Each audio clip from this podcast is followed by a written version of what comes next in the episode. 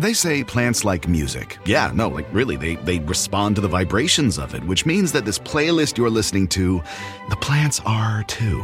You know what else plants like? Organic soil from Miracle-Gro. It's made with all the best stuff like wood fiber and compost. Plus, it's OMRI certified organic, which officially means it's made with superior ingredients. And when you give your plants the stuff that makes them happy, they won't judge you on your iffy playlist. Hear that, plants? So go ahead and give them Miracle-Gro.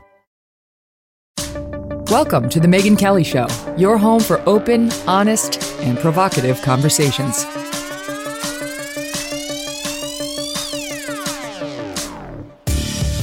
Hey everyone, I'm Megyn Kelly. Welcome to The Megyn Kelly Show. Happy Monday on this Martin Luther King Junior Day.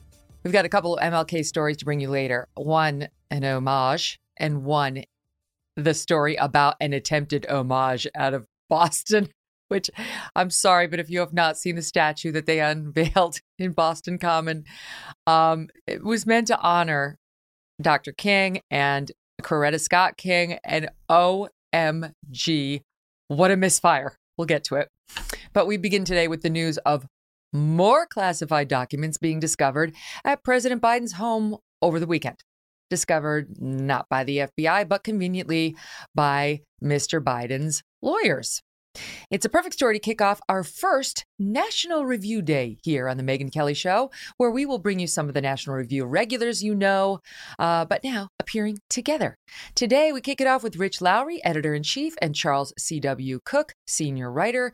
You can find all of their work when you become a National Review Plus subscriber. That's N R Plus. Rich is always pushing this on the editors. I went ahead and did it, and he is right that it does help you avoid the annoying ads and all that. Like, you can get right to the content, and it's actually relatively inexpensive. So check out N R Plus, become a member. You and I can be in the same club as we take in some of the smartest writers and thoughts in America today. Welcome back, Rich and Charles. Great to see you. Hey, how you doing? Thanks for having Good. me. So we were preparing um, for today, and we actually did a little deep dive into some of your backgrounds, you guys, because it's kind of fun. And this is the first time, Charlie, that I found out what C W stands for. Charles Christopher William Cook. So many names to choose from. Why? Why so many? Well, because when I first moved to America, I wrote under my name Charlie Cook, which is what most people actually call me. And of course, there's a famous pollster called Charlie Cook, and yeah. people were mightily confused. I kept getting emails saying, well, hang on a minute, I thought you were a pollster, right? Why are you so right wing?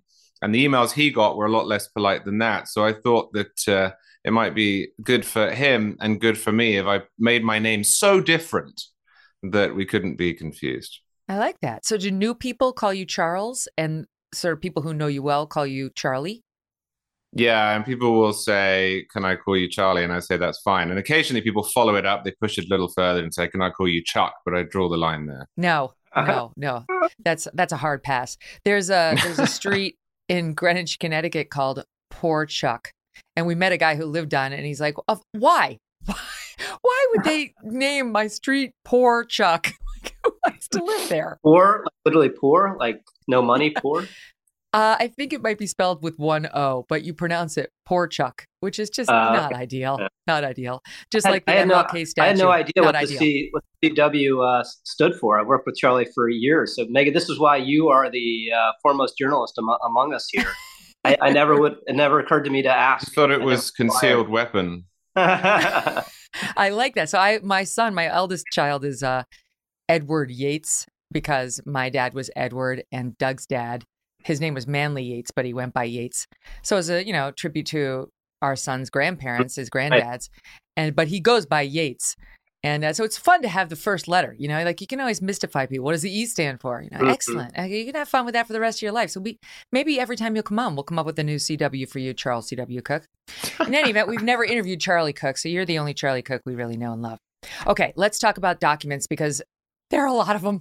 It's a whack-a-mole situation now where they're coming out of the ears of everyone Biden knows, every house he's ever lived in, every office he's ever, despite this assurance from the normally totally reliable Karine Jean-Pierre last Thursday. Listen to what she said. Uh, in the statement from the special counsel that the second set of documents said the lawyers have completed the ongoing review by the president's legal uh, team last night.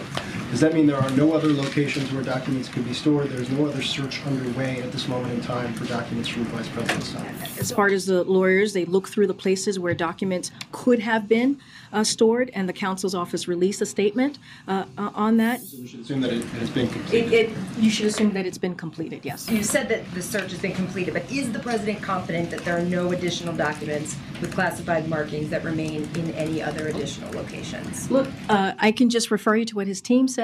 The search is complete. Uh, he is confident in this process. The search is complete.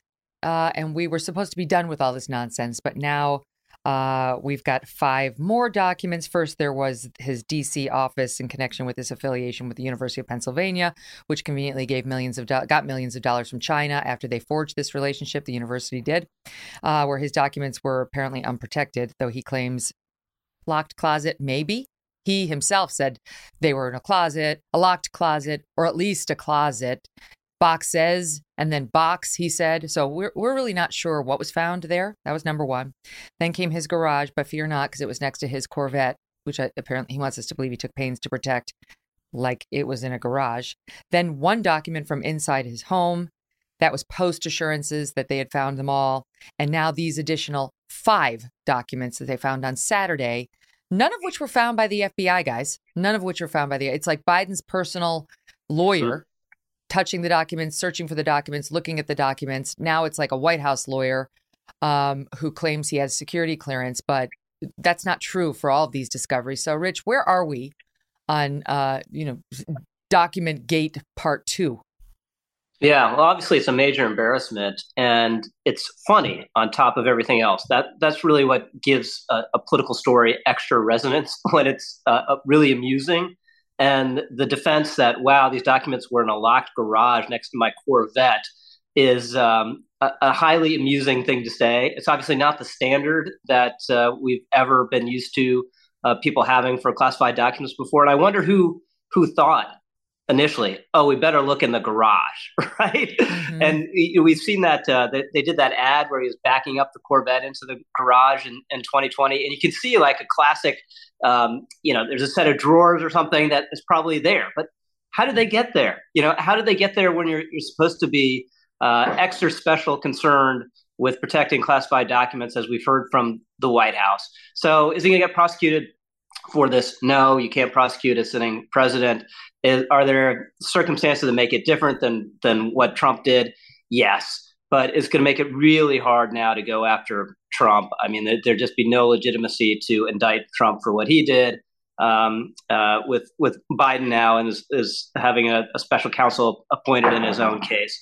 So it's embarrassing, and then has this uh, knock-on effect of making it harder to go after Trump. And our, our colleague, Andy McCarthy, you know, former prosecutor, has very good judgment on this stuff, was up to seventy percent chance Trump uh, was going to be indicted, and uh, thinks now that the odds are, are falling by the day. Yeah, I, I think there's no chance now. I really, I, I said it after the doc, the disclosure of the second batch of Biden documents. It's done. And now we've had two additional disclosures after being assured that this whole thing is complete. Charlie, the the whole thing feels sketchy, doesn't it? It doesn't feel like we're being told the truth, the full truth. It feels like there's some sort of, you know, scratching of the backs between the Biden White House and potentially the Justice Department. But why is Biden still in control of this process, and the F B I is not doing the search, and we're supposed to just take the personal assurances of this guy they brought in to protect Biden? This guy, uh, let me see, it's he. It's confusing because he calls himself special counsel to the president, uh, Richard Sauber, but he's basically working for Biden to protect Biden. He's not the special counsel who's been hired to investigate Biden. That's Robert Hur. This other guy, Richard Sauber, why is he the one investigating all this? Well, you're always going to get a lot of weirdness when the executive branch is investigating the executive branch, which is in effect what's happening here. We talk about the F B I and the Department of Justice and special counsels as if they're independent, but they're not.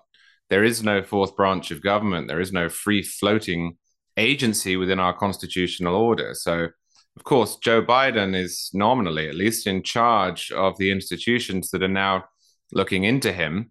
In an ideal world, it would be Congress that was leading this investigation. I think the bigger problem is that the media has been at pains to point out why this is different, which in some ways it is, uh, but also at pains to downplay it at every juncture and to uh, acknowledge and internalize and repeat the idea that everything here is above board when it's not.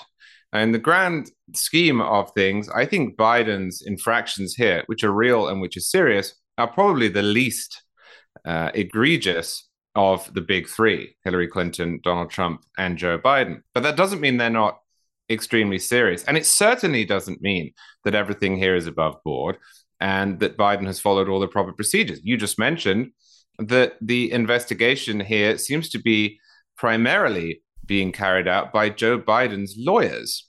Well, Joe Biden's lawyers do not have security clearances. They're not allowed to see these documents either. The press was keen, except for, of course, Peter Doocy, to repeat the idea that this doesn't matter so much because the garage in question was locked. But we don't keep, as the country, classified documents in garages. It doesn't matter whether there was a Corvette in there or a Ferrari in there or the treasure of the Sierra Madre in there. We do not keep classified documents in garages, especially garages that open, garages into which film crews and Jay Leno uh, were invited, garages to which Hunter Biden, really the very definition of a security risk, had access. So what bothers me much more than the, the weirdness around the executive branch's investigating itself is the total lack of interest in the press, in all of the lies uh, and and smoothed edges that were being offered up from the White House podium. Mm-hmm. Yeah, and yeah, that's also exactly right. Go ahead, Rich. What, what, why were they? Why were they all of a sudden looking for this stuff? Right, that's one thing we, we don't know. His, his lawyer goes in the Penn Center and just starts rummaging through a locked closet and, and find these find these uh, documents. That's unusual. What, why was that happening? And then, of course, there's the matter of not informing the public, right? This happens several days before the election. They, of course, don't make it public before the election because they realize it'll at least cause a bad news cycle, which they don't want right before the midterms. And it takes months and months for the public to know. So, so those are those are a couple threads still to to pull. Um, how did that happen? Who made the decision not to not to inform the public? Uh, th- th- these these are these are things that. Um, Remain, remain to important matters that we need to know. Well, and, and following up on this guy, special counsel to the president, Richard Sauber, this is the one who now is looking. He's not the guy who found batch one, as far as I know, or batch two, but he found batch, he found the third, he and he then he found the fourth. So he issues this very strange statement. He says, I have a security clearance. OK, they say because and, and by the way, I'm told I, re- I read in the papers they hired Richard Sauber to be, quote, special counsel to the president when they saw the likelihood that we were going to have an incoming G O P house and that he better lawyer up in connection with the investigations that were coming his way in connection with his son, China, Russia, all these dealings that they've been accused of having Ukraine. Um, so he's there to run interference for Joe Biden. He says, because I have a security clearance, I went to Wilmington Thursday evening to facilitate providing the document. Remember, batch three was just one inside the home. The document the president's personal counsel found on Wednesday to Justice. While I was transferring it to the D O J officials who accompanied me, five additional pages with classification markings were discovered, passive voice, among the material with it. What, like they just suddenly appeared behind the single document that was found inside the house? This is intentionally vague. Lawyers know how to be specific in their language when they want to be, and they know how not to be. Uh, for a total of six pages, the D O J officials with me immediately took possession of them. Okay, again, five additional pages with classification markings were discovered among yeah. the material with the first document. What by whom, right? That raises the question, by whom? Yes. Right. He's hiding something for a reason. I don't know what it is, Rich, but again, this is fishy. Mm-hmm. Yeah, no, um, uh, a- absolutely. And um, now, you know, the, the advantage they have to having a special counsel, which is another embarrassment, right? That they, they're, they're now on equal footing with the guy that they think was uniquely irresponsible, Donald Trump, who has a special counsel. Now he has his own special counsel. But the advantage is Now it just gives you the ready excuse not to answer anything. So we've already seen this from the White House press secretary. Oh, it's an ongoing investigation. You know, contact the, the Department of Justice. Of course, you're going to get nothing from nothing. the Department of Justice. Yeah, that's ideal. All we're going to get is Karine Jean-Pierre, who we all know doesn't know anything. And even if she did, couldn't be relied upon to say it in a way that we could understand and take to the bank. Uh, Trump, meantime, is truthing. Again, wrong verb. But he's truth socialing over at his website. And uh, here's just a sample of what he's saying. I will skip you all the I did nothing wrongs. That's presumed. He's been saying that. Uh, he says, Mar-a-Lago is a walled fortress built with unlimited money with the idea that it would one day be the Southern White House. I didn't know that. I don't know if that's true. Apparently it was built in the nineteen twenties. I didn't actually fact check on that. I guess that turned out to be true, he writes. In addition to locks and strong structural setting, I have security and Secret Service there full time. Compare that to a flimsy garage with no security, easy access for anyone. Also, he had them for six years in many different places. I arrived to Mar-a-Lago with the papers as president, Joe as vice president, uh, and goes on to actually say, um, can we just stop these ridiculous investigations? This is all absurd. Like, stop with the not. We have other things to worry about as a country, which I agree with. And then goes on to say Mar-a-Lago is essentially an armed fort. It's an armed fort. Uh, it was built that way. Uh, and then goes on to rip on his sp- special prosecutor, prosecutor, Jack Smith, as a Trump-hating political thug versus Joe Biden's special counsel, who is reportedly a nice guy, very friendly with Democrats and rhinos alike, and pretty much liked and known by everybody. He's like, My my guy is a Trump-hating lunatic, and his guy is pretty nice. So, um, look, he's not wrong, Charles, that Mar-a-Lago's probably more secure than Biden's garage. I mean, Trump was down there with former Secret Service. I mean, with Secret Service as former president. Um, you know, but he he is also right, because he goes on to say here that he, there's a difference between the, a former president, a former vice president. A president can declassify and a vice president can't. Well, he's not wrong, but it's irrelevant. And it's especially irrelevant to Joe Biden's case, because Joe Biden says he didn't know he had them. And if he didn't know he had them, then he couldn't have secured them. So any boasts that Joe Biden makes about how secure these documents are because they were in a garage are purely incidental. In effect, he's saying, I didn't know I had these documents. They were in my garage. Therefore, I lucked out. But again, we don't keep classified documents in garages. The problem was that he had them in the first place. And that's also true of Trump. Yes, it is a good thing that the documents Trump had do seem to have been in a safe inside a fairly secure building, but Trump wasn't supposed to have them. And the more hay that Trump makes, and this is true of Biden as well, out of how secure those documents happen to be, the more it's going to look as if he knew he had them. You really have to pick one. Of course, in Trump's case, he did seem to know that he had them and didn't want to give them back. If I had to guess, I think what probably happened here is that the case against Trump started to proceed internally. The decision was made to raid Mar-a-Lago, which was a, a real moment, whether it was deserved or not. That was a big change in American practice. And Joe Biden and his team were probably asked repeatedly by Merrick Garland and others, are you sure that you don't have any documents? Uh, it's going to look really bad if you end up having documents. And Biden probably said, no, no, no, no, no. And then it was discovered that he did have some documents. And then the Republicans took the House.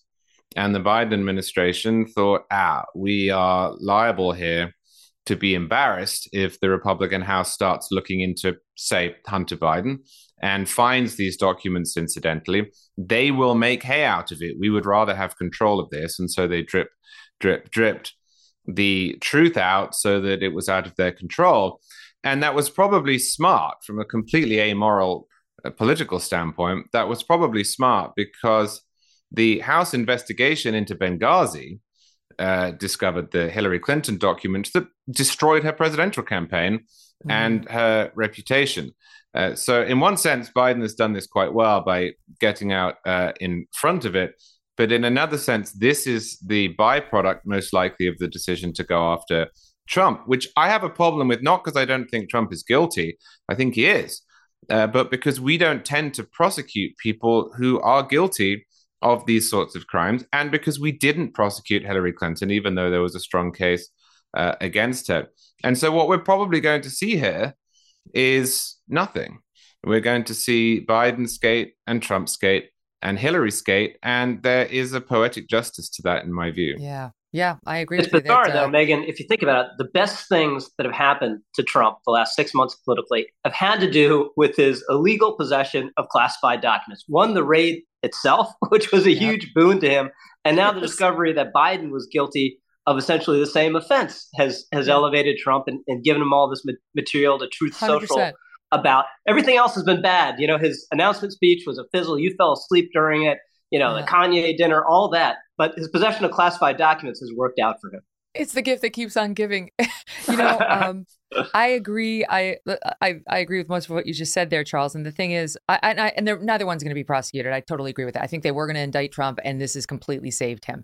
I mean, because yeah. just just putting aside the nitty gritty of the investigation, indicting a former president is A plus plus on the scale of mega bombshells in the news world and the political world. It's never been done before. To do it to Trump after two impeachments and all the rest of it would have been extremely unsettling to the nation, which any attorney general would factor in, right? And it is ultimately the A G's call.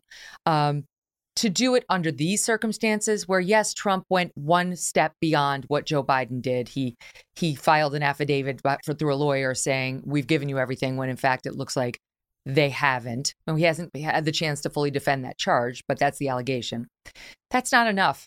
That's not gonna. That's not going to win the hearts and minds to where people are like, that. Well, that's an egregious step too far. Get him. When Joe Biden appears to have done pretty much everything short of that, um, and also didn't have any power to declassify. I will say this: Trump's not wrong about uh, his special counsel's wife.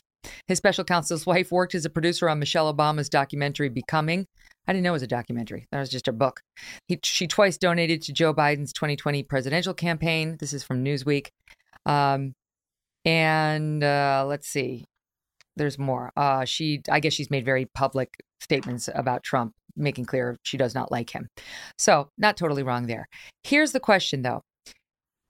I said at the beginning of this mess with Trump, Rich, that I really believed they were so excited about these documents, not because they put such faith in the National Archivist, right? Who, by the way, needs to be going back. Where's the smart reporter to say, did you make this request of President Obama, uh, President Obama, President Clinton, President Carter? How far back have you gone to make sure Trump's not being singled out as the one ex-president who has inappropriate documents? Who's going to ask that of K J P? Somebody better do it ASAP, because that maybe they've already done that. Maybe they already collected those documents. Let's find out how many presidents have done this so we have a better perspective. OK, anyway, they started this nonsense in earnest, I believe, with so much firepower fired at Trump from the D O J because they were interested in January sixth. They wanted to know what was down at Mar-a-Lago yep. on on that subject, which is their favorite subject of all. And then yep. it expanded into Trump behaving badly in a way where they got even more excited. But You you guys had a piece recently about, it was called, it's by the editors, The Biden Documents Mess. And you pointed out the difference between these two investigations, these special counsels who are looking into Trump and Biden, and how the one looking at Trump has this wide berth of mm. things he can look into and is, and is charged with looking into. Not so in the Biden case, whereas it could be. Can you explain? Yeah, so... Uh... Clearly, January sixth is the, the crucial uh, background to what's been going on with Trump, not just with regard to the, the search. Uh, Mar-a-Lago, Andy McCarthy, by the way, has the same theory you do, Megan, that, that it was a broad search because you, they're, they're rummaging around hoping to find uh, documents related to January sixth, but because they really want to prosecute him, uh, indict him for January sixth. But that's really hard. You know, he didn't incite violence. Once you get this into uh, a prosecute prosecutorial realm, you got to uh, look at everything with um, uh, not just whether it was immoral, what what Trump did, what whether it was wrong, but whether it was technically illegal, right? And just uh, on the speech he gave that day on January sixth, he said, "Let's peacefully march to the Capitol." That that's a get out of jail card right there. Now it doesn't mean he wasn't reckless, he wasn't wrong, but if you want to nail him to the wall for January sixth um, uh, in a criminal sense, it's really hard. It's going to rely on novel theories, and it's going to be an attenuated case. So then like, oh, aha, we got him on something else, which clearly is illegal. There's some uh, aggravating factors there because it doesn't seem as though he was completely forthcoming. He uh, obstructed this investigation. So we'll nail him for that in order to get him for January sixth. So that's not how the system's supposed to work. You don't go hunting for an offense to try to nail someone um, for uh, just just because you think he did something wrong in a, a separate case. I mean, that's that's uh, that's un-American. It's it's unfair. But I think that that accounted for um, the, the the attention and focus on this, and they they thought they were getting there, and now um, you know, the revelations over the last week have uh, bollocks that as well. And I just don't think, unless he literally shoots someone on Fifth Avenue, that you should be indicting a former president, right? Th- these are, you, you got to make the case against him uh, politically. You need to beat him in an election. You can't short circuit that by in, in indicting him, which is basically the fantasy they've been under, living under since the beginning, right? And th- this yeah. is the whole walls closing in uh, two thousand seventeen type thinking, which they, they've never let go of. The, um, the, the reaction Uh, in the media to what the Republicans have said following the drip, drip, drip. I mean, what would you expect them to say? What would you expect them to say is predictable. We are literally seeing the Republicans pounce headline come back, mm-hmm. guys. Mm-hmm. It's crazy. I'll give you a couple examples. I'm sorry to even cite Jennifer Rubin of the Washington Post to you, but bear with me. Uh, she says Republicans have rushed forth to scream foul. Vanity Fair. Republicans already feasting on the documents. C N N. Poppy Harlow. Republicans now pouncing on Biden for these documents. C N N headline. See how Republicans downplayed Trump classified documents but pounced on Biden. And that leads me to N P R's out front or up front uh, this morning. Up first. Sorry, forgive me. I listened to it this morning and, of course, heard this. President Biden's classified document troubles are piling up. His lawyers announced they had found more files at his home in Wilmington, Delaware, and congressional Republicans pounced. Well, we don't know exactly yet whether they broke the law or not. I will accuse the Biden administration of not being transparent. Why didn't we hear about this on November second when the first batch of classified documents were discovered? That's the chair of the House Oversight uh, Committee, Representative James Comer, pouncing. You heard him pouncing. Wasn't that a pounce, Charles? That was definitely a pounce, although I would note that N P R and others are now behind on their game, because as we learned from the Washington Post this week, that the new verb at the at the margin is thrust. Republicans oh. thrust things now into the uh, into the culture wars or the public consciousness or the news cycle. So pouncing is very much last year. Oh, wait a minute. Can I? I listened to your to the editors on Friday, and didn't you make an analogy about this, like somebody coming up your driveway? Do you remember? You said something that really worked for me on this. Oh, yeah. Yeah, well, it, the way that they talk about Republican reactions is as if somebody had come up my driveway with a gun and uh, attacked me. I'd fought back. And then they said, why is Charles Kirk committing violence? You know, well, on his attacker. It's also pretty, amazing. Pretty much. They're not aware that pounce has become a joke, right? And they're they're right. still using it unironically. Yes, that's exactly right. Yeah, of, of, of course, you know, naturally we're going to get that kind of reaction from that. I guess we shouldn't be particularly surprised. Though it's not just Republicans. Listen to David Gergen. You probably saw this over the weekend. Uh, former Clinton senior advisor talking about this matter on M S N B C. How big a mess is this for the Biden administration? C N N. It's very, very big. Not legally, but politically, it's a very, very big deal. Um, you know, this is a president who was marching upward for the first time in his presidency for all sorts of reasons to believe that he could, that he can now present himself.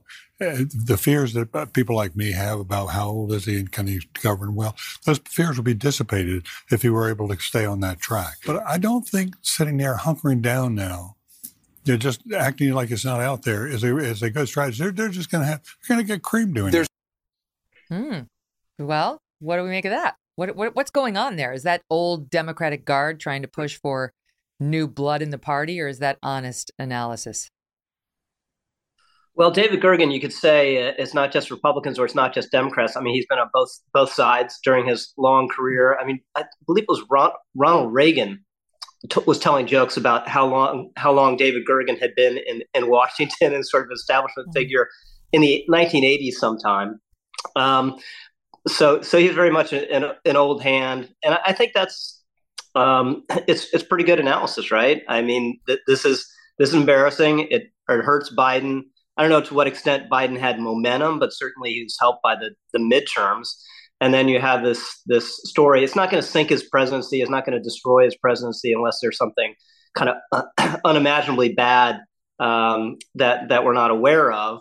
But it's an embarrassment, and it makes it harder to go go after Trump, obviously, and it creates this sense um, Trump and Biden are locked in this symbiotic relationship, right? They're, they're both not very popular figures. They're both in their seventies. They both have special counsels appointed to investigate them. They both mishandled classified documents. And when um, when either makes a misstep, it's better for, for the other one. Um, I, I would I would prefer to get out of the Biden uh, Trump embrace and, and find someone who doesn't have a special counsel on them and hasn't uh, mishandled classified documents, at least not yet, and is a little younger. Um, but uh, they, they both seem, well, Trump's running again, and, and Biden seems set on running again. And uh, this may be what we're looking at. They both have a long list of weird and disturbing allegations made against them by a number of women, so mm. many of whom I've interviewed on both sides. Can't we do a little better than this? Mm, apparently not, because here we go again. Charlie and Rich, stay with us. Up next, we're going to show you this M L K statue. And oh, my God. All right, stand by. On Martin Luther King Junior Day, America honors one of the most impactful men in our history, whose legacy continues to inspire. Wanted to bring you some of his powerful words from a lesser-known speech titled, "What is Your Life's Blueprint?" And we've all heard the "I Have a Dream" speech, which continues to inspire a lot of us, though has become weirdly controversial in some circles. But "What is Your Life's Blueprint" was from October twenty-sixth, nineteen sixty-seven, and he delivered the speech to high school students in Philadelphia. This is four years after the "I Have a Dream" address and just a few months before his tragic death. Here are some highlights of the speech published on the Beacon Press YouTube channel. Number one in your life's blueprint should be a deep belief in your own dignity, your own worth, and your own somebodiness. Don't allow anybody to make you feel that you are nobody. Secondly, in your life's blueprint, you must have as a basic principle the determination to achieve excellence in your various fields of endeavor. Finally, in your life's blueprint must be a commitment to the eternal principles of beauty, love, and justice. Don't allow anybody to pull you so low as to make you hate them. But we must keep moving. We must keep going. If you can't fly, run. If you can't run, walk. If you can't walk, crawl. But by all means, keep moving. My goodness. We, we don't have somebody like that today. We don't have somebody who can inspire everyone. Such a powerful message. Uh, it resonates with most of us as much today as it did back in nineteen sixty-seven, as we remember M L K's lasting legacy. There's a reason we pause once a year to remember him. Back with me now, Rich Lowry and Charles C. W. Cook of National Review. So beautiful, so inspirational, and sadly, so forgotten, right? In the way that just the the, the so-called movement for equal rights and justice have has pursued, has continued today. It doesn't bear any re- resemblance to that. I mean, he he had the temerity in that speech to talk about have a basic determination to achieve excellence. You would be told you were racist if you said that to a group of children of color today, to try to have the nerve to tell them to achieve excellence, as opposed to talking about how they're really going to be hampered in their effort to do that because they were born into a racist society. What do you make of it? Charles, you've written beautifully about your your love for this country, how you fell in love with America. Um, what do you make of M L K's legacy in it and what's happened to it all these years later? Well, I think one of the greatest things about the United States is that it came with an instruction manual, which most countries don't. That instruction manual is in a few places. You have the Declaration of Independence, you have the Constitution, you have the Federalist Papers, and then you have the second edition of the instruction manual in the Civil War. But it's an instruction manual nevertheless. It's quite difficult in a place like, say, Sweden, to ask the question, are we living up to our national creed? Because there isn't one. That's not to say the Swedish aren't good people or that it's not a nice place to live, but there's nothing you can really grab onto. And Martin Luther King uh, grabbed pretty hard and correctly onto a set of promises, he called it a, a promissory note, that had been limited in its application. You know, where I have a big problem with the American left's historical analysis and modern political output is that it insists, and it must be said much the same way as did many Confederates, that America is either built on sand or built on a lie. But I don't think it is. And if you listen to Martin Luther King's speeches, neither did he. What he thought at root, like Frederick Douglass before him, at least in Frederick Douglass's later years, was that America was built atop a beautiful set of presuppositions, but that they had been assiduously denied to certain people. He was right, they had been, and it needed intervention to fix. Uh, but that intervention came and was made possible only because of the integrity of the underlying ideas. And I think when people try to strip away all of that scaffolding, they're actually pushing Martin Luther King over with the rest of the edifice, because if he wanted people uh, who were non-white, not just blacks, although blacks had obviously been very uh, much more oppressed than everyone else, to fall heir to the promises of the founding, um, there has to be a promise of the founding. Mm. You know, Rich, it occurs to me that back uh, during M L K's time, the Civil Rights Act and so on, the people most ardently opposed to him were racists. And mm-hmm. today, the people most ardently opposed to his m- message today are racists, but they style themselves as anti-racist. And yet their message bears a striking and disturbing resemblance to the ones we heard from King detractors. Yeah. So so when you played that clip, that voice, whoa, what resonance, right? That That's a voice that changes the world.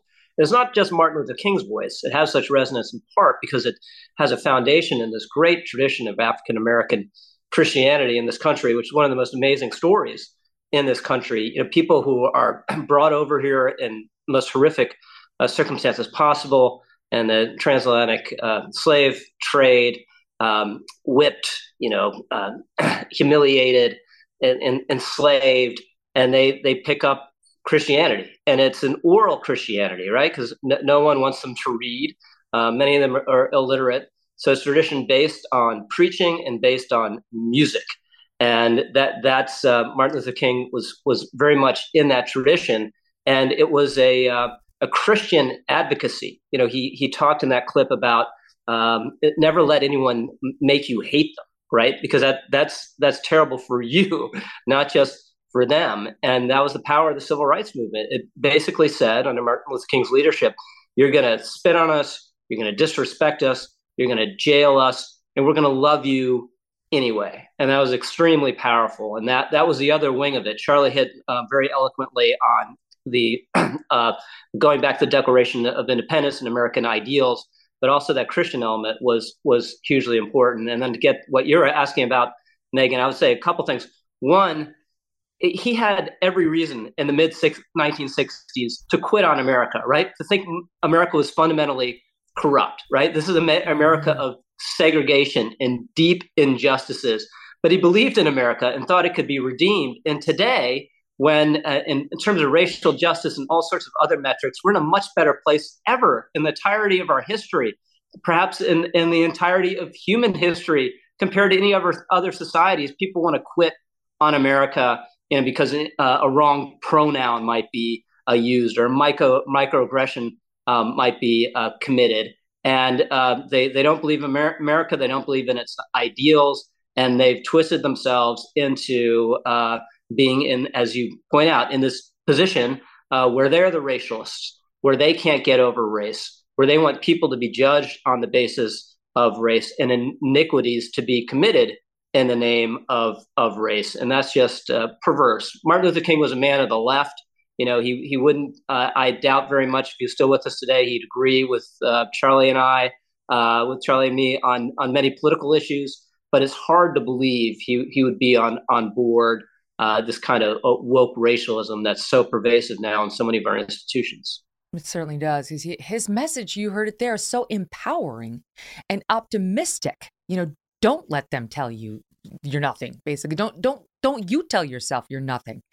And today, the messaging is so very different. It's why there are so many uh, Black and brown families standing up to the messaging being handed down to their children in class. Like, how dare you tell my child he's less than, or he should feel less than, or he can't, he can't do the math, or he can't do the thing, because of some imagined social inequity that we we deny he's suffering from, right? It's not to say it's not in any case, but to br- paint with such a broad brush. He was the opposite of that. And that's why, Charles, so many, as part of this woke movement, are moving on from him. They're rejecting the of the, you know, uh, my dream is to see the two children who, and they would be judged not by the content of their, or not by the color of their skin, but by the content of their character. They don't believe in that. They don't believe in the color blindness. They want to go back in a way to before King, and they're doing it at their and at the country's peril. Yeah, I mean, I think there's a couple of problems with it. The first is, as Rich noted, that there is far less reason to criticize or dislike or even give up on the United States now than there was in the nineteen sixties. Uh, and yet you see people doing it in a way that Martin Luther King did not, and that is perverse. The other side of it is, I think, a fashionable cynicism, a, a self-aware fatalism. And you see this from people such as Ta-Nehisi Coates, who essentially said in his book and many of his other writings that the United States had an original sin, which I think is true, but that there was no redemption for it. Not what Martin Luther King said, which is this original sin exists, uh, but that it can be forgiven or overcome, uh, but that nothing has changed and nothing can change. And in the case of Ta-Nehisi Coates, he wrote this in a book that was nominally addressed to his son. I think this is one of the worst things you could possibly tell a child. And I think it's a preposterous thing to tell a child when it was written, which was in the two thousand tens. Wow. Uh, this is a, a backsliding of sorts, and it's different in uh, intensity, and it's different in intent, but it is no less pernicious than backslidings that we have seen in the past from white supremacists uh, who believed that there was something intrinsically wrong with people who were not white, and they could never escape from it. Whatever they did, it didn't matter. Uh, the content of their character didn't matter. Their work ethic didn't matter. Uh, that they were different and always would be. Uh, and this is a philosophy that should be rejected by absolutely everyone, um, partly because it is grotesque in and of itself, uh, but mostly because it's not true. Mm-hmm. Shifting gears, Rich, they decided to do an honor, create this statue to honor uh, Doctor Martin Luther King and his wife, um, Coretta Scott King. And it's from a moment. I'll show you the photo. This is the photo for the YouTube audience, that you, for the listening audience. It's it's Doctor King and his wife embracing. He's got his arms around her and she has hers around him.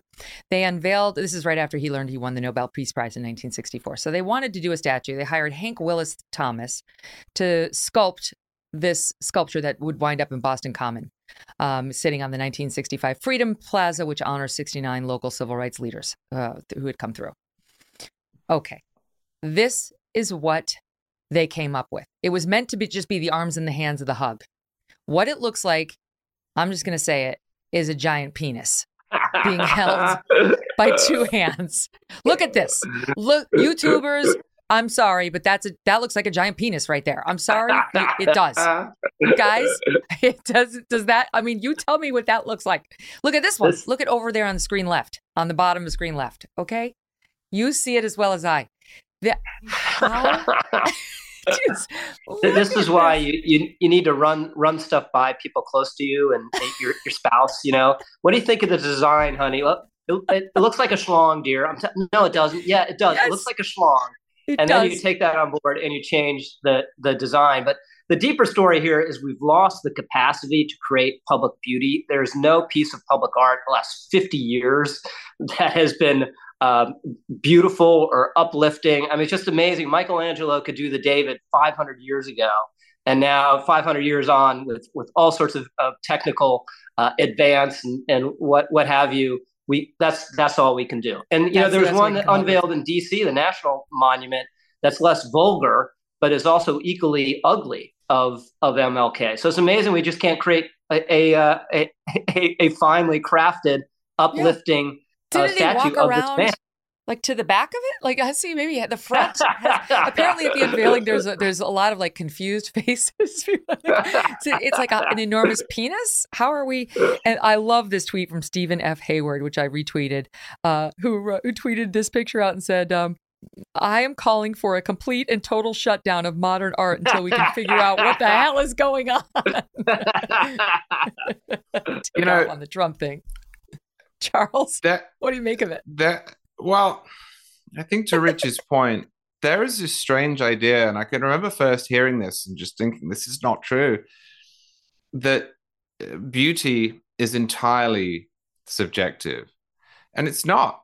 I grew up in Cambridge, England, which has a lot of really old, beautiful buildings, especially around the university. And some of them have these nineteen sixties concrete uh, add-ons. And people come from all over the world, all different cultures, not just Europe, but they come from South America, they come from Asia, and they love the old building and they hate the concrete appendage. And I think the average person looks at this sculpture and says, that's horrible. I don't think it is true that every single person sees it differently. And I don't think it's true that this is somehow informed by the world in which we lived in or pressure. I think it's horrible. I think we can all see it's horrible. I think most people are going to assume it's horrible, and there will just be a handful of people pretending it isn't real. Just a handful. Nicely done. Um, Coretta Scott King's cousin is, has spoken out. Uh, Seneca Scott saying, this is a, a, masturb- a masturbatory homage to my family that looks more like a pair of hands hugging a beefy penis than a special moment shared by the iconic couple. He says, this is insulting. It's ten million dollars wasted to create a masturbatory homage. And he says, um, this is sort of wokeness go- gone wrong. Now Boston has a big bronze penis statue that's supposed to represent Black love at its purest and most devotional, and goes on from there. Jesse Kelly, hat tip to him. He had the best reaction of all, which he says, in all seriousness, I don't mean to mock the M L K sculpture. Every man wants to be remembered this way. Uh. All right. We'll be right back with some cleaner content in one second. I promised a cleaner version when we got back, but I, I need five minutes that's unclean before we get to that. Um, There's no way this segment's going to have as much penis in it. I, at least I hope not. Oh, Rich, look how you underestimate me. Charles, I've been dying to ask you about the Mary, the Harry and Meghan media tour, the controversy with the royal family, and in particular, since you are a Brit, um, I needed you to explain what the hell we are listening to here in this excerpt from Prince Harry's book, Spare. Hello. My penis was oscillating between extremely sensitive and borderline traumatized. The last place I wanted to be was Frostnipistan. I'd been trying some home remedies, including one recommended by a friend. She'd urged me to apply Elizabeth Arden cream. My mum used that on her lips. You want me to put that on my todger? It works, Harry. Trust me. I found a tube, and the minute I opened it, the smell transported me through time. I felt as if my mother was right there in the room. And I took a smidge and applied it down there. Oh my God, Charles. Wow, I, I think you should be asking Doctor Freud instead of me about that segment. I don't know how that got through editing without them asking him, are you sure this is the series of associations you wish to make? I will say I had forgotten this, having lived in America for ten years, but todger really is one of the great words in the English yeah. language. It's one of those words you only get in England. I actually am starting to wonder, joking aside, whether he needs help. Yeah. Like I'm, I'm not a fan. I don't think they've behaved well, but the excerpts that I'm hearing from this book, I mean, we've all heard that one because it's so egregious, but the excerpts, including uh, him suggesting that he was born to become a organ donor for his older brother, if the case need arise. Someone asked why, if that were the case, he hadn't been forced to donate his hair to Prince William. I think he is damaged, and you know, one of the problems that many celebrities seem to have, especially nowadays, is that they work out these issues in public, and they're often encouraged to do so. We saw this recently with Kanye West, who's clearly uh, damaged uh, or going through something, and the, the same is true of, of of Harry, but the, the business model he's chosen for himself, if I can call it that, is one that rewards anything that is salacious or aggressive or a bit unusual. So for the foreseeable future, the incentives are all going to be to produce more content like that, not less. Mm, it's crazy, Rich. He's come out now and said, I I have enough in me for another book easily, that my original yeah. manuscript was eight hundred pages. And this book is only four hundred pages. And all of it was stories about my brother, some about my father, but mostly about my brother, the future king of England. He clearly wants to take down the royal family, though he denies it. And this example of the todger is so interesting to me because it it's it reveals a complete lack of dignity. And shows to mm-hmm. me, it's one of the many examples, though, that shows we, we so many of us had been blaming Meghan Markle for sort of tearing him out of the royal family and wokeifying right. him. Harry is an unwell man. N- no right. normal person, never mind man, would read a passage that way, the way he, yeah. you know, the, the intonation on it, write about it in the first place. You want to do a tell-all? Okay. What kind of a man would share a story like that that's about his intimate parts so so openly and with detail and with the word cream associated? I'm just sorry, but most men would have every instinct, which is correct, to say there are some things that are too personal and not for public consumption.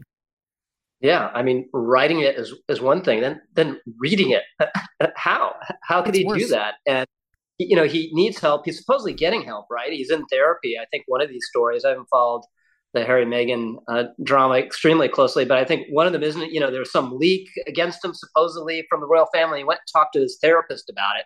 So he's in therapy, but this is just an industry now of um, self-exposure, and the, the more titillating and embarrassing, the better, right? There, there's uh, there's only one reason we're talking about it, right? Because it's humiliating to him. It's uh, uh, it's um, uh, perversely funny, right?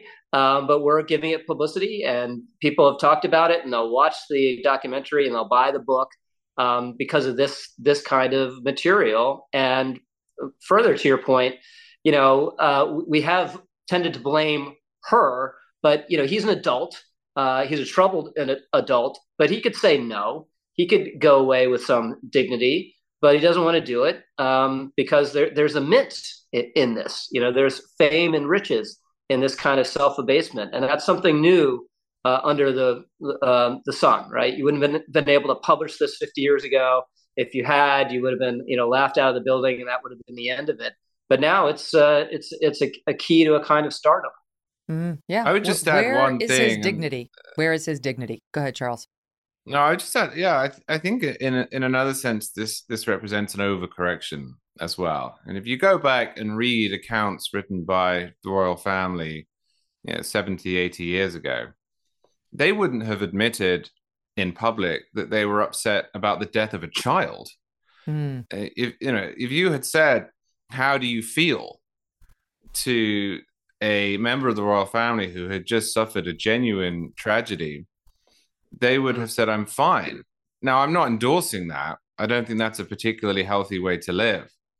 But whatever objections you might have to the classic British stiff upper lip or suppression of emotion that you would see in the royal family, and this is one of Harry's themes, implicit and explicit, that is too far the other way. That's not how yeah. you correct that flaw.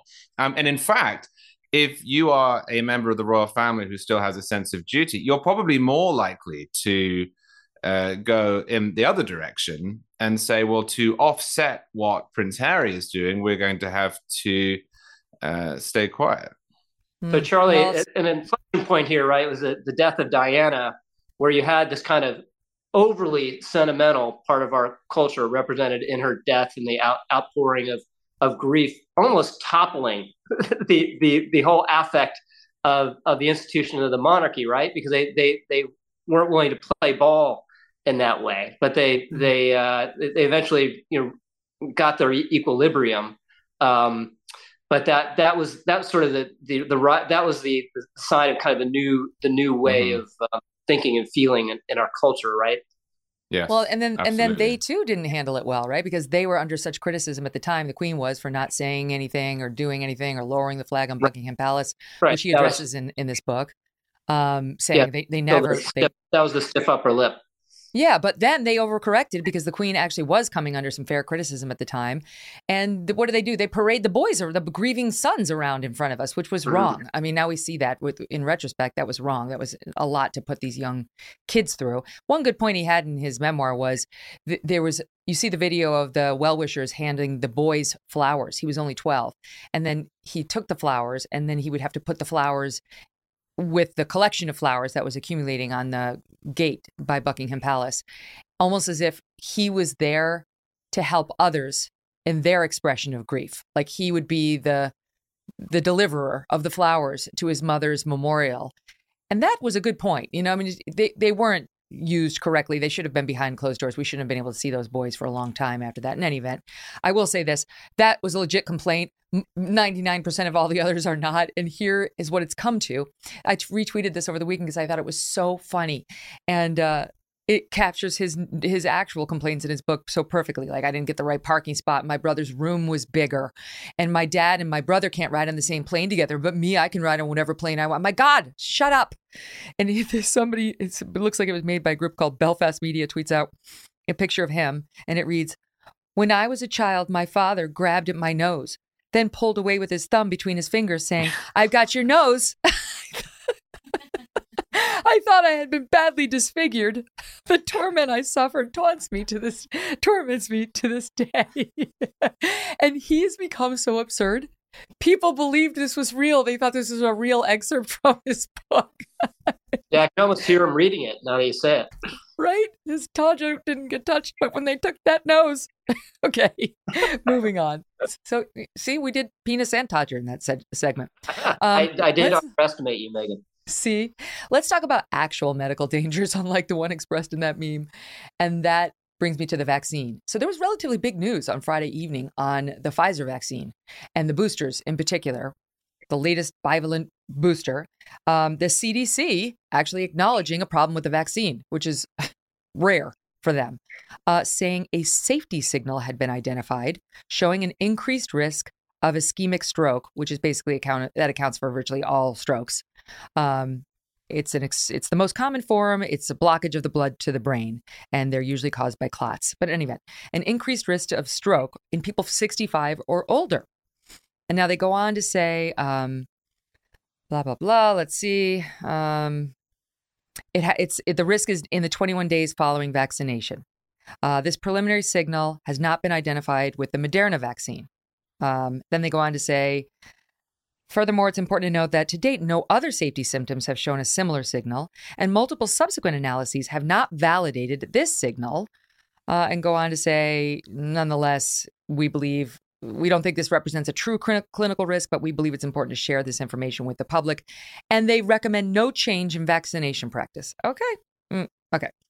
Um, C N N reporting actual numbers, which were not in the C D C's statement, of the five hundred fifty thousand seniors who got the Pfizer bivalent booster and were tracked, one hundred thirty had strokes in the three weeks after the shot. Now, my instincts in the COVID are probably the same as yours. If they say it's one hundred thirty out of five hundred fifty thousand, it's probably more. Um, not everybody reports or gets tracked or gets marked down, but in any event, those are disturbing numbers.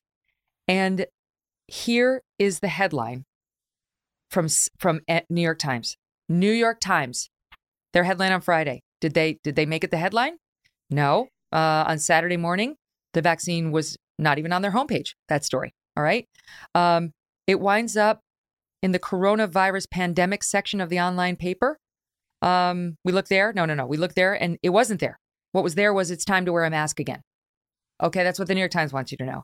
Then if you go way, way down, way, way down, they cover the news with the following headline.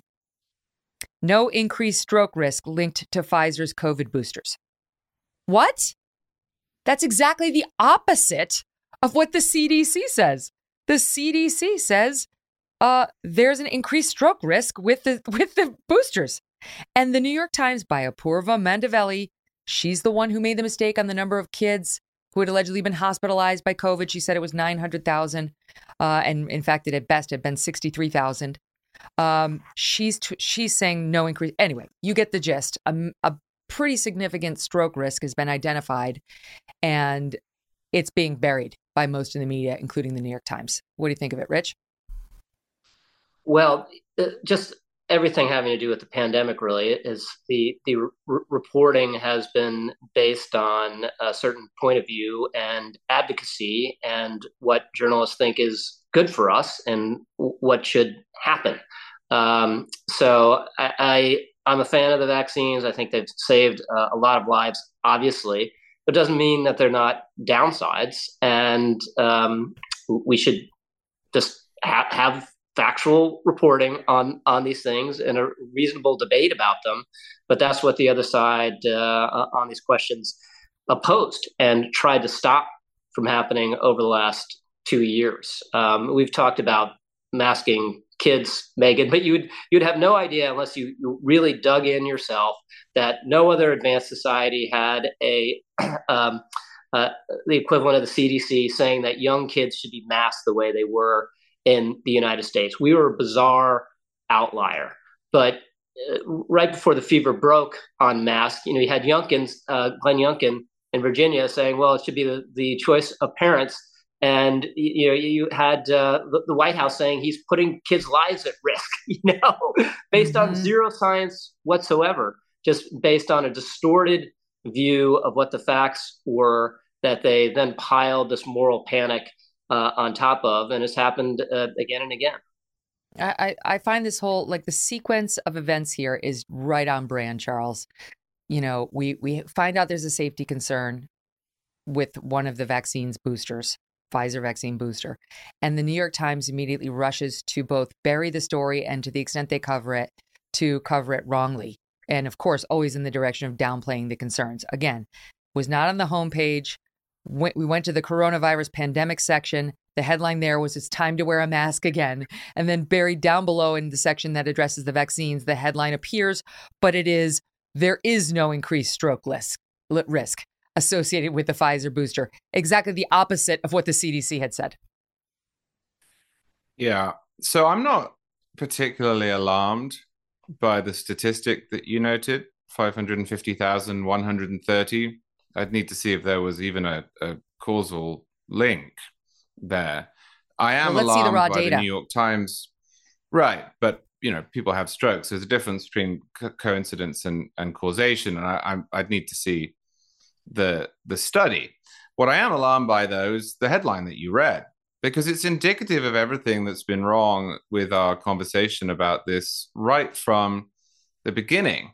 And I'm afraid this is true on both sides, in that the New York Times is clearly unwilling ever to put out any information that could dissuade people from either masking in the early days Uh, or now getting the vaccine or the boosters, because it believes that the American public is full of children who need to be led to the right decision. And that, broadly speaking, is how the C D C has behaved as well.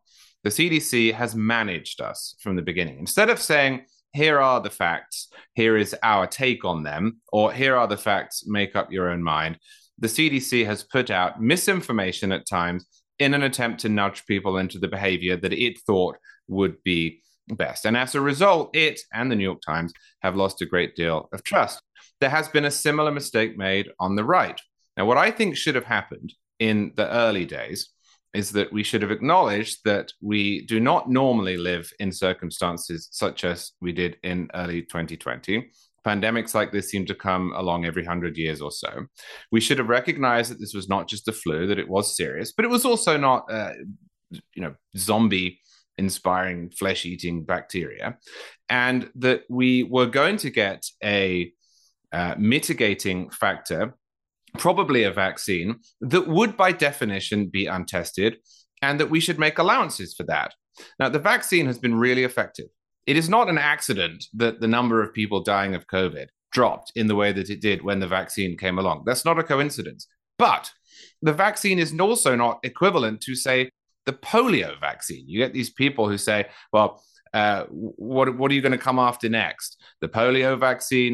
You're going to come to the flu jab? No, the difference here is that this was an experimental vaccine, and it may well be the case, and we should have acknowledged this from the start, it may well be the case that it has some side effects, and a few of them lethal, but we didn't. And so when conservatives correctly said that we should go easy on the mandates, because you don't want to mandate that people take experimental vaccines. Make them available, subsidize them if you want to, but don't mandate them. The left pushed back. But the right also made a mistake here in concert, which was, in order to attack the mandates, to underplay the efficacy of the vaccine. And so you've had this weird push-pull between some people on the right who have said, you know what, the vaccine doesn't work. It doesn't help. It's dangerous. It's killing athletes all over the place. Look at all these young people who are suddenly dying. Not really true. And people on the left who have said the vaccine is perfect. Not only will it save your life, it will stop you getting COVID. It will stop you transmitting COVID. It will make you better looking and taller as well. And this is all nonsense. What we're dealing with is an imperfect world in the midst of a completely unprecedented in our lifetimes circumstance, and a vaccine that did pretty well at what it was supposed to do, but is going to have some unfortunate side effects over time. And we can't talk about it because the loudest voices on the left and the right, uh, and it's more complicated than that, there's a lot of anti-vax sentiment on the left as well and pro-vax sentiment on the right, have just decided not to have that conversation uh, in the way adults should. And the result has been this mess. I, I have to say, I'm I am more skeptical of the vaccines now than you are. And certainly than I was at the beginning, um, in part because of my lack of trust in any of these public health officials, you know, and I, I would say that Vinay Prasad, who I do trust online, um, he's a doctor who's been neck deep in all of this from the beginning and been a real sh- straight shooter. He's pro-vaccine, but he raised some of the concerns in, in response to this announcement that reminded me of why I'm having this feeling of distrust and questioning. Um, first of all, Marty McCary of Johns Hopkins comes out and says C D C should make the should make public the raw data set. Exactly right. How many? Exactly. Why did you conclude this? It must have been pretty significant for the C D C to issue this warning. Um, then Vinay Prasad, he's a hematologist and oncologist and professor in the Department of Epidemiology and Biostatistics at the U- University of California, San Fran, says the following. This administration's vaccine policy has been horrible. They always err on the side of pushing doses. They initially decide the safety signal of myocarditis. They delayed polling J and J in young women. They never banned Moderna in young men. And they rubber-stamped kids' vaccines with inadequate efficacy data. Most recently, long after the emergency phase of the pandemic ended, the administration granted emergency use authorization to the bivalent booster down to five-year-olds, based initially on mouse data. And let's not forget, it was only eight mice. And to this day, supported only by uh, confounded observational studies, right? Not exactly the gold standard. Arguably, this is an illegal action. There is no emergency to justify boosting twenty-year-old men who had three doses. He goes on to say, we know very little, but it appears a safety signal of stroke may be identified. He, may, he means safety signal like a, a problem, complication. Of course, there's nothing magic about sixty-five, so it may also occur at younger ages. What's the absolute risk? Where is the press conference? Sadly, no further information followed. A sensible F D A commissioner would have held a press conference and stated what was known. Instead of that, you know what our F D A commissioner is doing? Well, he tweeted out a picture of himself here in, if, I guess, I don't know what it is, a grow house. It's a grow house. Uh, it's F D A Commissioner Doctor Robert Califf, Califf, who is talking about, um, yay, new controlled environment growing facility in Davis, and learning how this new technology can boost the resiliency of our of our food supply. Off message, buddy. Off message. Like, Vinay Prasad's exactly right, Rich. And we're not going to get any of that. We're not going to get it because the media won't demand it. And with the media's not demanding it, we'll never get answers. Yeah, so more transparency, more facts um, are are better. And, you know, that that's true across the board, especially on this. But they've been so motivated by, I think, you know, an understandable goal, getting people vaccinated. I agree with Charlie. I think the vaccines have been um, a huge benefit in terms of reducing deaths, but they they um, they never wanted to let anything interfere with that uh, with that goal, right? They they it never made any sense, for instance, that you couldn't uh, having had COVID wouldn't relieve you from these various vaccine mandates, various places, right? I mean, ha- having uh, gotten it g- gave you a high level of immunity. So why didn't that count? That we for for uh, for the longest time, in some places even today, it's presumed that being unvaccinated makes you a threat to everyone around you, including vaccinated people, right? If you're unvaccinated and you have uh, other um, uh, health risks, you're a threat to yourself being unvaccinated. You're not a threat to anyone else. But so all of it has uh, has been this this grinding wheel just in one direction, and it has created, you know, skepticism and distrust among rational actors, including yourself. Um, but we should have, you know, a, a, a uh, an up, upfront, transparent debate about it. Give give people the data and um, let them let them argue about it and draw their own conclusions. They won't do it, and there there's no sign that they're going to. It's very disheartening, and people are left wondering what's real. Um, okay, let's shift gears because I have something exciting to tell you. Don't know if you saw this over the weekend in the Wall Street Journal, but here's the headline. Supreme Court investigators have narrowed leak inquiry to small number of suspects. Oh, okay. I'm excited to see that. I do not have faith in the Supreme Court Marshal. I hope one day she makes me eat those words. I really do. I hope she's capable of doing more than yelling, "Oyez, oyez," and introducing the high court. But she's been on this case for quite some time now. That leak was in May, month five. We are now in month one of the following year, and we don't have the perpetrator. But the Wall Street Journal reports, per people familiar with the matter, investigators have narrowed their inquiry to a small number of suspects, including law clerks, but officials have yet to conclusively identify the alleged culprit. Does that mean they've preliminarily identified an alleged culprit? We don't know. Uh, they say, reminding us here that uh, Chief Justice Roberts did not call in the F B I. They gave he gave this investigation to Gail Curley, uh, the marshal, and that um, apart from a demand from the investigators in June that the justices' law clerks sit for interviews and surrender their cell phones, not a lot has happened. By the way, that demand prompted several of the three dozen law clerks to seek legal counsel. I, I'm just sorry, but if they wanted my cell phone and I was working for a Supreme Court justice and I were not the legal leaker, I would fork it over immediately. This is not one that I would need legal counsel on. So I do find that a little suspicious. They say Gail's interviews were sometimes short and superficial. I don't know if she did it personally, but they were under her uh, authority, said a person familiar with the matter, consisting of a handful of questions such as, did you do it? Do you know anyone who had a reason to do it? Go, Gail, go, go, go. Is that a natural question to ask, Megan, in such an investigation? Did you do it? Do you have faith in Gail, guys? What do you think, Charles? Well, I just think it's uh, really unfair that it's taken this long for the investigation to come close to finding out who did it, because it's delayed the culprit's inevitable M S N B C contract. Just think about how much money they could have made in the interim. So true. Look, I don't... Uh, I do think this is sensitive and difficult. I also think that it has to be resolved. we cannot have an inconclusive at the end of this, uh, because this was a, a flagrant attack on one branch of government. And I use that word advisedly. It was an attack on the authority of the Supreme Court. It was an attempt to intimidate them.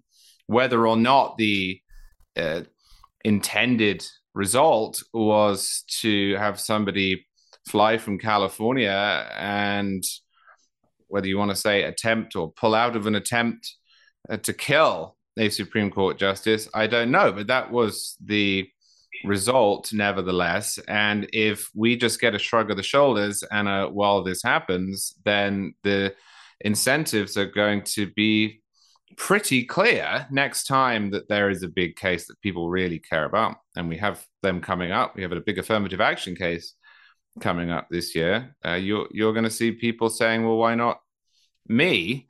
Um, and uh, that is the beginning of the end of the role of the judiciary.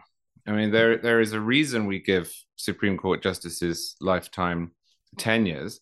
Uh, and that reason is that they're supposed to be insulated from political pressure. They can't be removed except in exceptional cases for impeachment. Well, if they worry that their drafts and their deliberations and their early votes and their internal discussions are going to leak, then they will behave differently. And uh, you may as well, at that point, actually not have uh, the independent judiciary we've relied on for nearly a quarter of a millennium. You know, Rich, the thing is, Chief Justice John Roberts is the one who farmed this out to the to the marshal instead of the F B I. Yeah. But and, and I realize he's the Chief Justice of the United States, but it's not his court. It's, he doesn't mm-hmm. own it. He he it's he doesn't, you know, he maybe he's kind of like the acting C E O, but it's not, he doesn't own it. We do. It's our court. And we, the American people, are entitled to an answer as to who did this. He cannot in any world keep this secret or choose somebody who's going to run this investigation into the ground so that it's mysteriously never known who did it because he thinks that's what's in the best interest. There, what can be done? I mean, already the House, the G O P House is talking about how we're going to do our own investigation, which would be great. I'd love to see somebody who genuinely has a will of getting to the bottom of this take charge.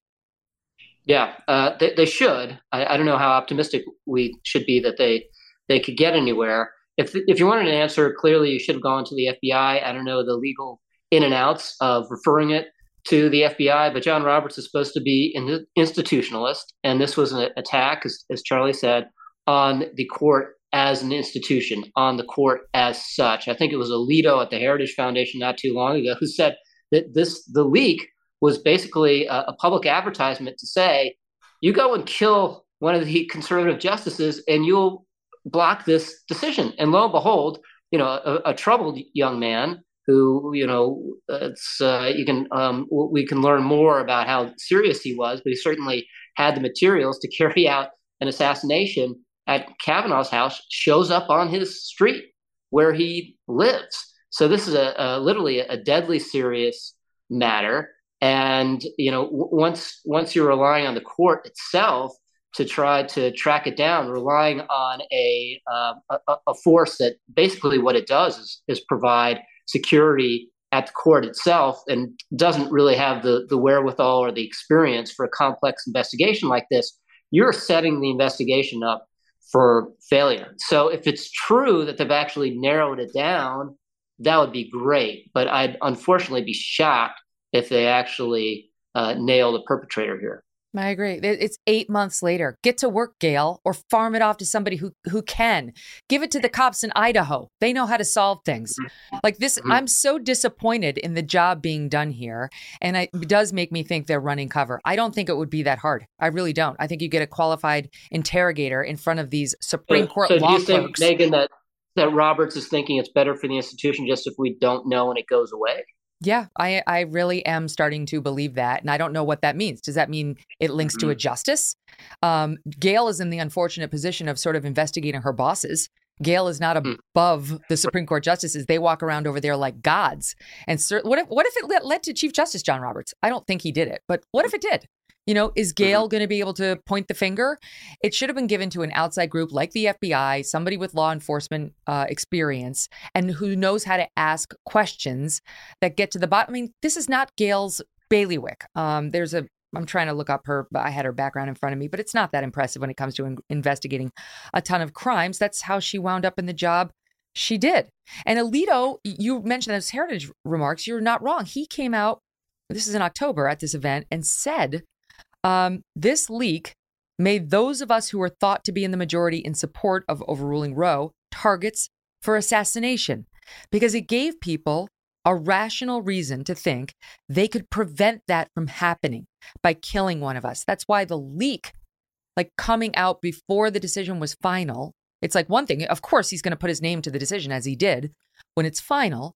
But that was different because at that point, he can't be manipulated out of it. He can't be killed mm-hmm. out of casting his vote. That's why what the leaker did, one of the many reasons, it was so egregious. And for them to just mm-hmm. treat this as like, oh, somebody may have leaked a little thing to the media, you know. No, this is this is top level betrayal. Uh, I use the term treason loosely, not legally. But what a betrayal by somebody who now could potentially be entering the legal profession and asking whole hordes of people to trust them.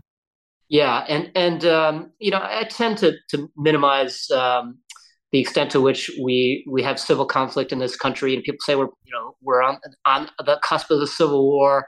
All that I think is is hyperbolic and way overblown. But God forbid, if, if that guy showed up at Kavanaugh's house and succeeded, you know, and, and going in there and harming him and his family, that would have been an inflection point in our society, in the legitimacy of our institutions, and the, and the kind of conflict um, we we're we're experiencing. It really would have been um, a, a horrible event in every single sense. And the leaker, whether it was his or her intention to do that, and it very well may have been, made that possible, kind of opened up that door. So it's extremely important that this person be found. But, you know, as we've been saying, Roberts chose to go down a path that makes that unlikely. Yeah, I'm really starting to doubt his commitment to getting to the bottom of this. It's been too long and he doesn't have the right team in place. I hope I'm proven wrong. Stand by, guys. Much, much more with Rich and Charlie. After this, we're going to get personal. Mm-hmm. We're going to talk about them. You don't hear them talk about that much in the editors. Little vignettes here and there, but we're going to talk turkey next. So we were just talking about the Supreme Court. Guess what? We missed the news. Yesterday, um, President Biden was at this worship ser- service at Ebenezer Baptist Church in Atlanta um, to join in a celebration of Martin Luther King Junior's life, and had a thought about our newest associate Supreme Court justice, who he nominated. And here's how that went. Those are the words of Kajan, Kajan, Ketanji Brown Jackson. Oh, my God. Our Supreme Court Justice. Rich. I can't. Yeah. I'm... Yeah. Yeah. Th- th- this is why I'll, I'll make a, you know, I, I never say uh, what's her name, the White House press secretary's name, because I, I know I might mess it up. But I guess if you're president of the United States and this is the text in front of you, you got to try to read it. Oh, wait, we need to hear and, it again. Uh, Let's hear it again. Let's hear it again. Inevitable results. Those are the words of Kajan, Kajan, Ketanji Brown Jackson. Oh Brown. God. Our Supreme Court Justice.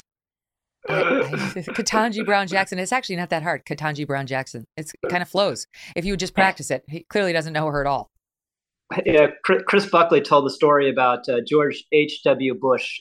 Buckley was a speechwriter for him, and he wrote in a, a, a into a speech uh, a, a reference uh, to Aristophanes, the, the Greek playwright. And uh, you know, Bush, having been around the block uh, once or once or twice, knew he wasn't going to risk trying to say Aristoph- Aristophanes, so he edited it and just wrote in Plato. Yeah, I have to say, if that had been Donald Trump, we'd be getting oh, yeah. a think, quote unquote, think piece, piece tonight on M S N B C about what a racist he is. We'd get to be getting yeah, Joy Reid out there like, decline, it's uh, Ketanji, right? Like, the, no way would they let him get away with that.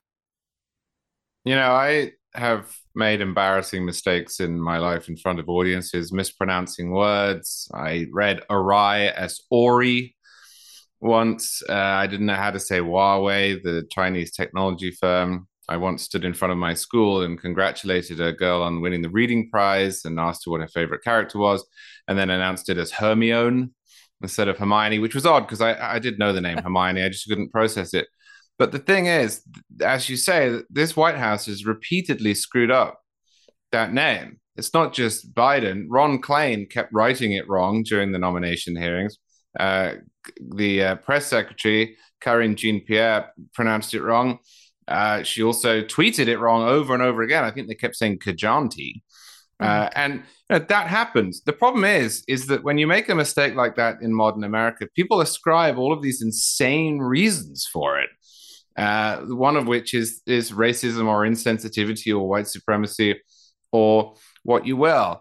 And uh, I, I I think it's worth laughing a great deal at Biden for this, um, knowing that had it happened the other way around, uh, we would have had a, a week-long news cycle about it saying so much uh, about the other side. There's nothing wrong with it per se, of course. We all screw up.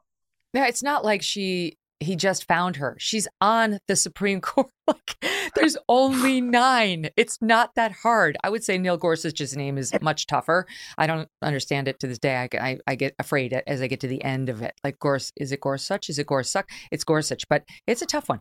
Um, okay, somebody who's very good with the word things is Rich Lowry. I think Charles C. W. Cook would agree with me. And now I have had the opportunity to look a little bit into your background, Rich, some of which I did not know.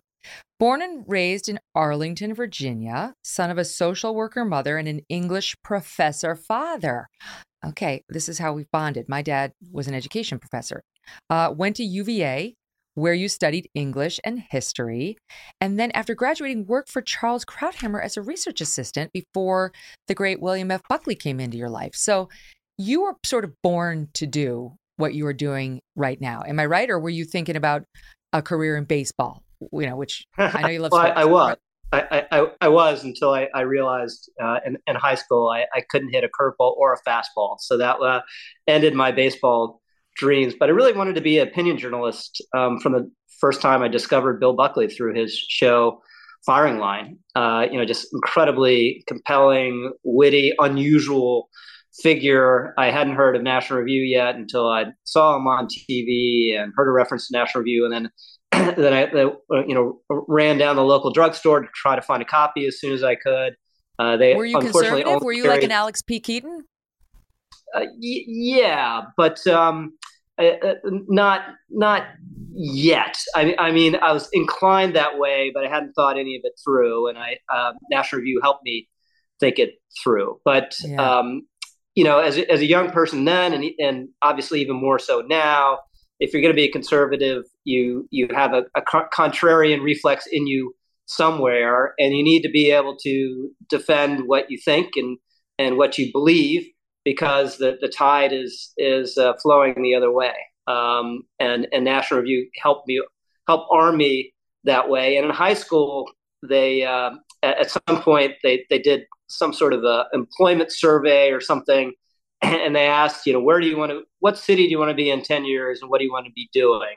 And I I wrote um, New York City, and I want to be working for National Review, you know, as a, as a high school student. So it's been a great blessing to actually be able to do it.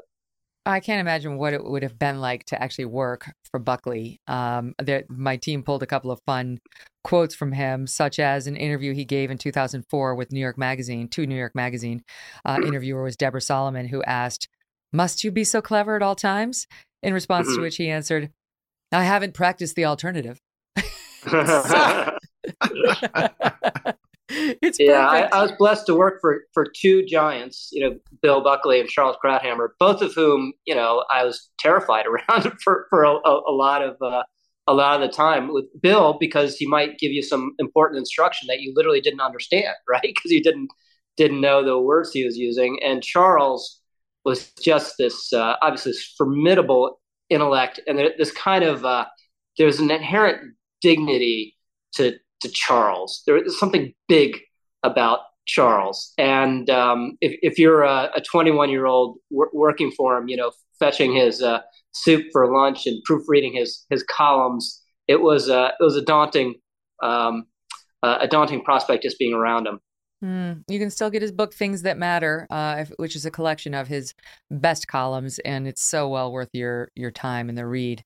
Um, Charles, how about you? You were you mentioned you were raised in Cambridge, but you went to Oxford, and uh, you fell in love with America from afar. I love your writings on America. You're now a U S citizen as of twenty eighteen. You fell in love with this girl, America before you fell in love with your girl, your wife, and created a beautiful family. Um, but what about your conservative leanings? Because the U K is kind of like America in that there's a very large leftist presence that would certainly be trying to get its grips into a young C W, Charles C W. Cook. Yeah. So I always loved America. I loved America in an entirely pre-political sense. We first went to America when I was three to come to Florida, Disney World, SeaWorld, and the rest. And I said at the time, I want to live in America when I grow up. I'm not quite sure then what it was. Maybe the palm trees and the sunshine and the warmth, and probably the the idea that everywhere was full of roller coasters, which, which I love. But as I grew up, we visited America a lot more. We had some family friends in Newport Beach, California, and in uh, Phoenix, Arizona, and we would visit them. And I just loved the place in, in a way that I can describe, in a way that I can't describe. It wasn't political. I didn't have any politics until September eleventh. I mm. didn't know a great deal about the world, and I didn't want to. Uh, I was born in the mid-eighties. And everything was fine. The economy during my childhood was fantastic. Uh, the prospect of Britain being dragged into a war seemed remote. The only wars I'd heard about, the first Gulf War and then Kosovo, we won.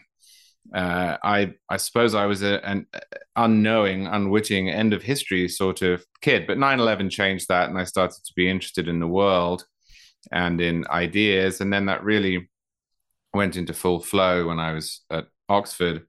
And I did uh, a whole module on British colonial America. And then I chose to do the revolutionary era. And then I actually wrote my thesis at Oxford on the, the passage of the Second Amendment. Uh, and at that point, I was sold. I remember reading the founders and thinking, well, that's my politics. You know, that classical mm. liberalism uh, is my politics. And really, it still is. Um, so there's there's an answer that is more informed and comprehensible.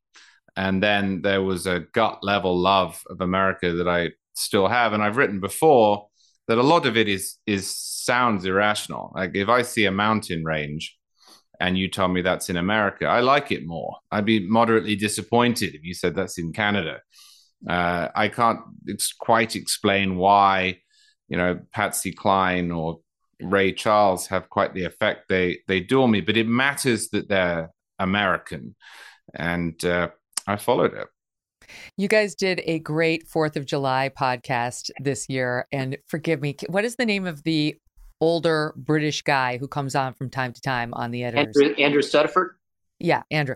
So Andrew made the mistake of saying he thought that the yeah. American flag was kind of messy.